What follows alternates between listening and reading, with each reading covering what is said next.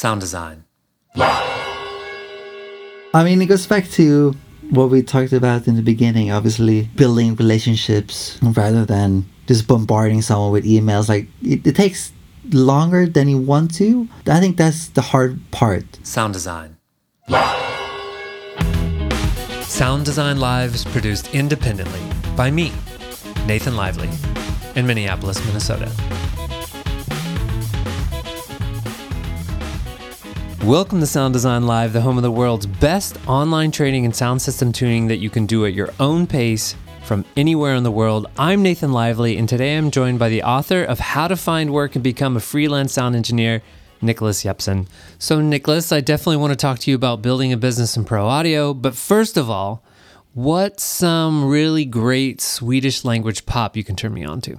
Um, so obviously ABBA, uh, Roxette. There's actually a folk group called First Aid Kit. Love is tough. Time is rough. Love is tough. Time is rough. Rough on me. Maybe you heard about them? Yes, I love First Aid Kit. Yeah. I don't know them too well, but yeah, they're Swedish and they play pop and they're famous. all the right ingredients. So my the way you answer that question makes me think that that's not the music you're listening to. So what did you grow up listening to if you weren't listening to uh, Swedish pop? Correct. So one of my inspirations growing up, and one of the reasons I started playing was because of Red Hot Chili Peppers. That's why I started playing bass, guitar. Eventually, what led me to wanted to be a, a recording and mixing engineer. Well, so you started out playing music, and then somewhere along the way you got into recording, wanted to be a recording engineer. But how did you get your first job in audio? Like, what was your first paying gig? Uh, so this was uh, at university after I moved to London to study audio. Um, And where did you study? Uh, I studied at um, a university called SAE Institute, Uh-huh. uh, and it's all around the world, I guess. And it, it was a band, funk jazz band. How did you meet him? A friend of a friend's band. Uh, no, sorry, fr- yeah, just friends of friends. Sorry, um, and they all went to record. Uh, sorry, music school. Uh, they came in and they were super tight. Recording came out really good. Just playing around with levels and you know it was listenable Nice. basically. Yeah.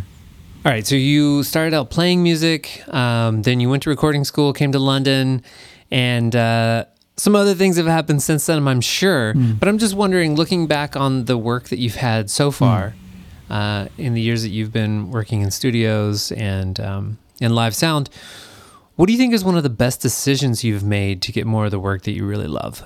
One of the decisions I made was to stop uh, being so desperate trying to look for studio work.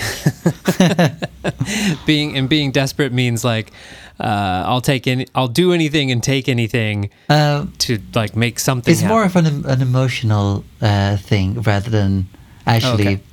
emailing everyone or calling everyone. Um, so yeah, it's just uh, taking a bit, taking it a bit more easy, um, and, and looking for other opportunities such as live sound or uh, composing library music, for example, website stuff. Did you have some failed attempts at outreach or getting jobs and, and you sort of realized, oh, because I'm feeling desperate, other people are sort of not like other people are turned off to meeting with me. They don't like me. They don't want to work with me. Or did someone tell you like, hey, don't act so desperate? Like, how did you work that out?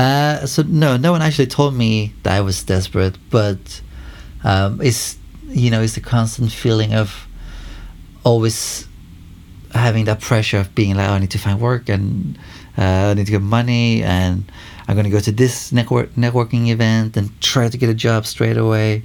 Um, and it doesn't work like that. It takes time to build relationships and just having a calmer attitude and accepting that it takes time and- and that you're not going to get a job after meeting someone for the first time, maybe, and that that is okay. Oh, yeah, that's Yeah. that's starting to make sense because I feel like if you reached out to me and you were very what felt like rushed or impatient, Mm.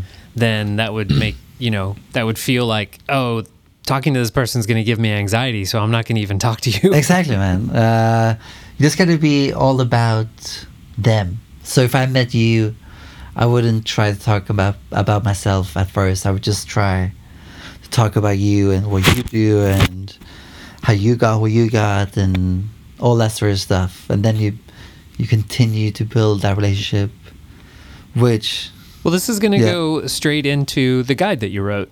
Uh, you wrote this uh, short guide called How to Find Work and Become a Freelance Sound Engineer. And I want to say first that one of the reasons I really like it is that um, sometimes when you read advice or strategy written by someone who's 20 years ahead of you in the industry, it can feel a little like I will never be able to reach that. Like this person is at an optimized state where what I really need is the very first steps. So I like that you are writing it uh, at this point where you are yeah, thanks, man. basically two or three years ahead of where most people are, I think, who are going to be reading it. So it feels very relevant and actionable. Yeah, thanks. So one of the first tips that you share is um, don't ask for work, and and that's kind of what we were just talking about, right? Yeah, like don't, correct.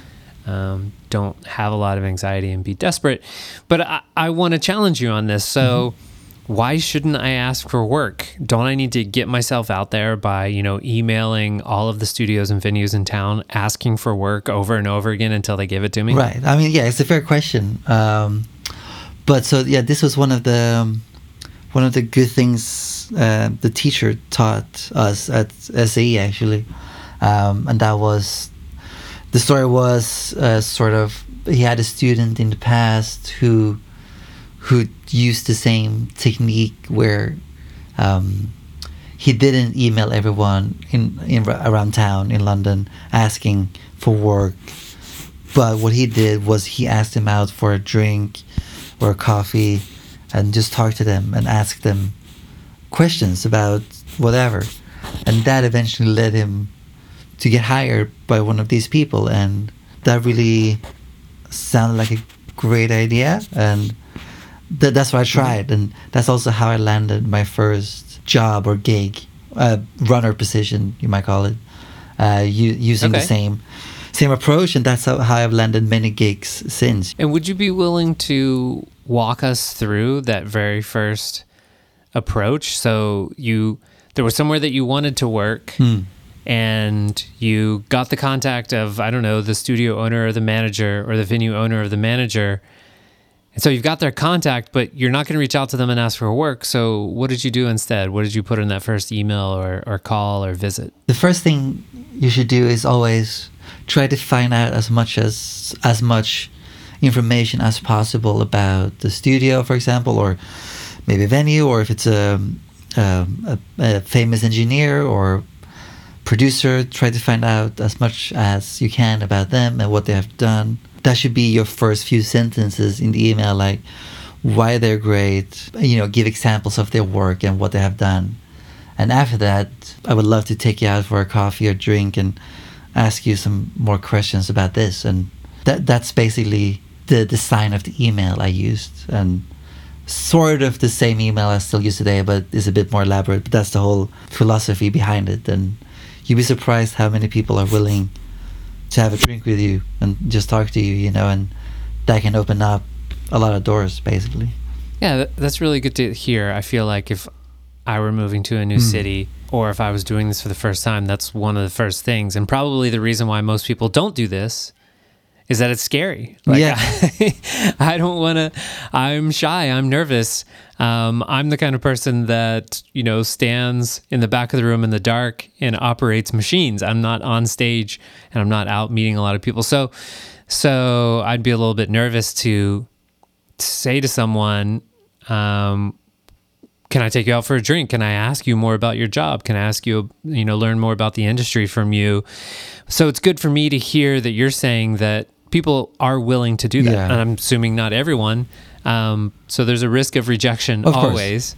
um, but not that high, you know. And and I think probably people appreciate um, your interest in Yeah. them more than immediately trying to get something. Yeah, and also if you don't get a reply straight away, don't forget the power of a reminder, which is actually how I have landed much of my interviews on my side. You know, it's it's never really been through the first email.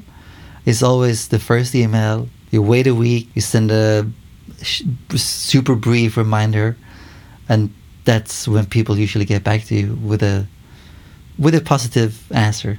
So that's also something to keep in mind, you know, or don't feel neglected if you don't hear back from them straight away. It's so hard not to take it personally, but there's so much of it that has to do with timing, especially if you're reaching out to, you know, some of the bigger production houses. If you're in uh, San Francisco or in LA or Chicago or New Yeah. York, if you're going to reach out to some of the bigger production houses, um, you may never get an answer until it's the right time for them. And so you may have to reach out to them, who knows, for a year until finally they need someone and you were the last person that reached out to them. man. And it's so, but that's not normal, right? Right? Like a person, you call them and they call you back. Mm. So it, it seems really rude at first and, and can take a toll, you know, Yeah. emotionally. But um, no, should- exactly. Yeah, don't take it personally. Just, you know, be calm about it.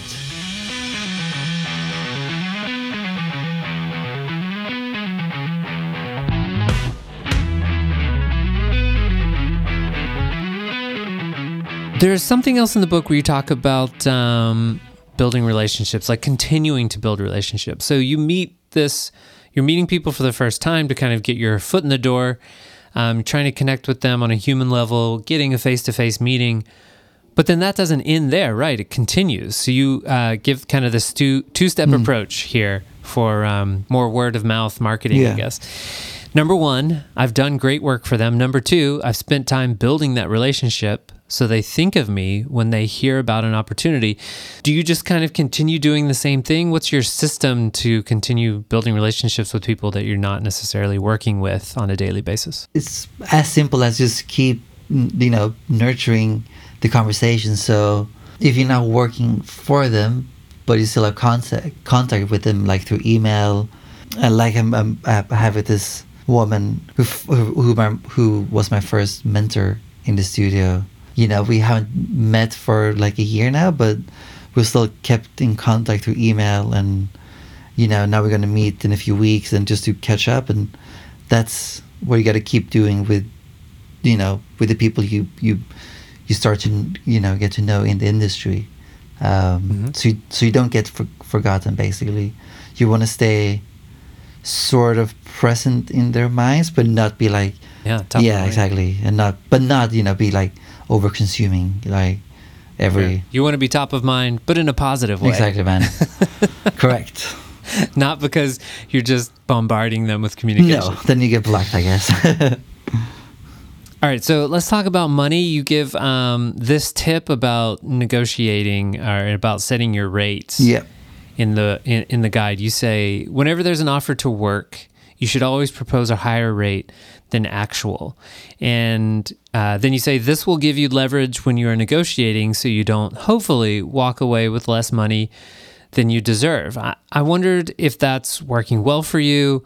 Um, and I also wondered do you ever lose work because you are setting yourself up to negotiate and then maybe a potential client just doesn't negotiate so they just walk away they don't follow up because your your initial asking price was too high or something Right. You know, there's a bit, there's a more elaborate way of going about this whole pricing thing, and which will also be updated in the the free guide, like offering the client different uh, price options. So um, it it allows you to give more value to the client and also you know earning more money and uh, it's quite simple it's it's basically based on if you can give your client a premium package you can also charge premium and if your client can't afford the premium price you- can always have um, cheaper options available too Mhm. so this allows you to give them multiple options and multiple price points. You know, when they see what they can get in the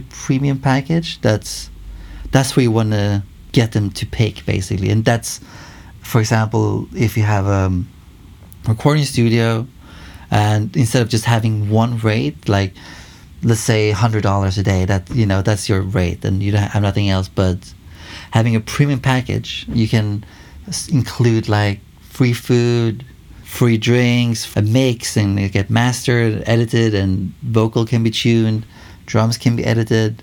That's your premium package, but that's then you also price accordingly, and then you can offer them some cheaper options where they only get recording and only and nothing else, and that's a cheaper option for them. So you can you can start yeah giving different different options. And would you use the same technique when subcontracting? So if a like a producer called you or a studio called you and they want you to come in and work on a project for a day or a week, would you do the same thing? Does that work? Yeah, so if a if a producer hired me, I would uh, my I would offer them let's say in this example two two price points. One would be the premium, and then that would be including me recording, uh, setting up, giving them mix the, mix the songs, perhaps master it too, and do all the edits, tuning, drum editing, as I said before, uh, and then I can give them a cheaper option, which would be just me coming and recording it and leaving the rest to them. So it's more value to them to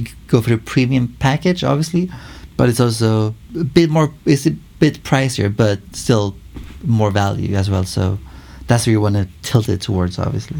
Nicholas, tell me about the biggest or most painful mistake you made on the job and potentially how you recovered. Yep. Um, so, You're like, yep, I got one queued up Yeah. for you.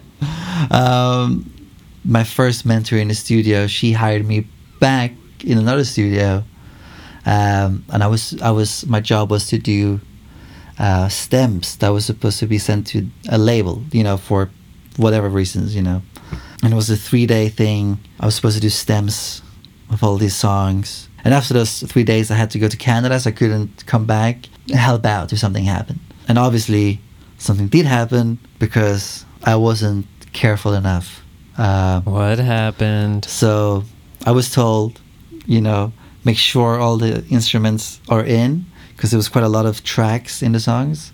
So some instruments went in the wrong stems. They were just missing didn't show up at completely. Uh, Missing yeah, completely, okay. and obviously when I was in Canada, I sent an email to to this person who hired me, uh, asking or just hoping everything was okay. And what I got back was like, no, it wasn't.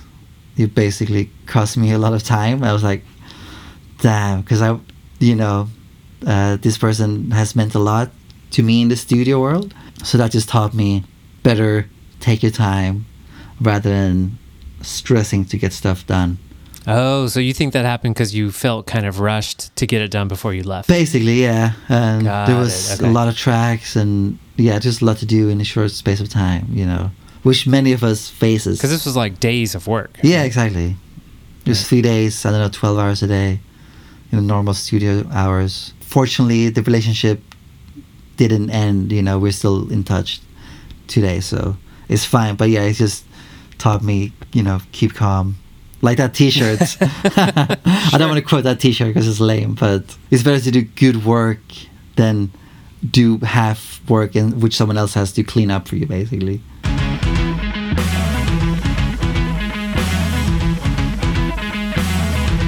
So I've got a question here from Jed on Facebook, and Jed says, Sometimes, as an audio engineer, bands or their management approach you and ask you to work for them because you were recommended to them, or because you were in the right place at the right time and impress them, which is my personal experience.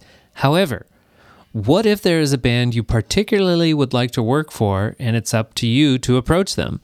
My question is what is the best way to approach a potential client and ask if you could be their sound engineer without coming across as an eager beaver? Should you contact the band directly? Try and speak to a manager? Send them a barrage of emails until they give in and just take you on tour to make you leave them alone? yeah. I mean, it goes back to what we talked about in the beginning, obviously, uh, with building relationships um, rather than just bombarding someone with emails. Like, it, it takes longer than you want to. That's I think that's the hard part, and that's also where the hard work comes in because you gotta have the patience and and the you know just determination that it takes time.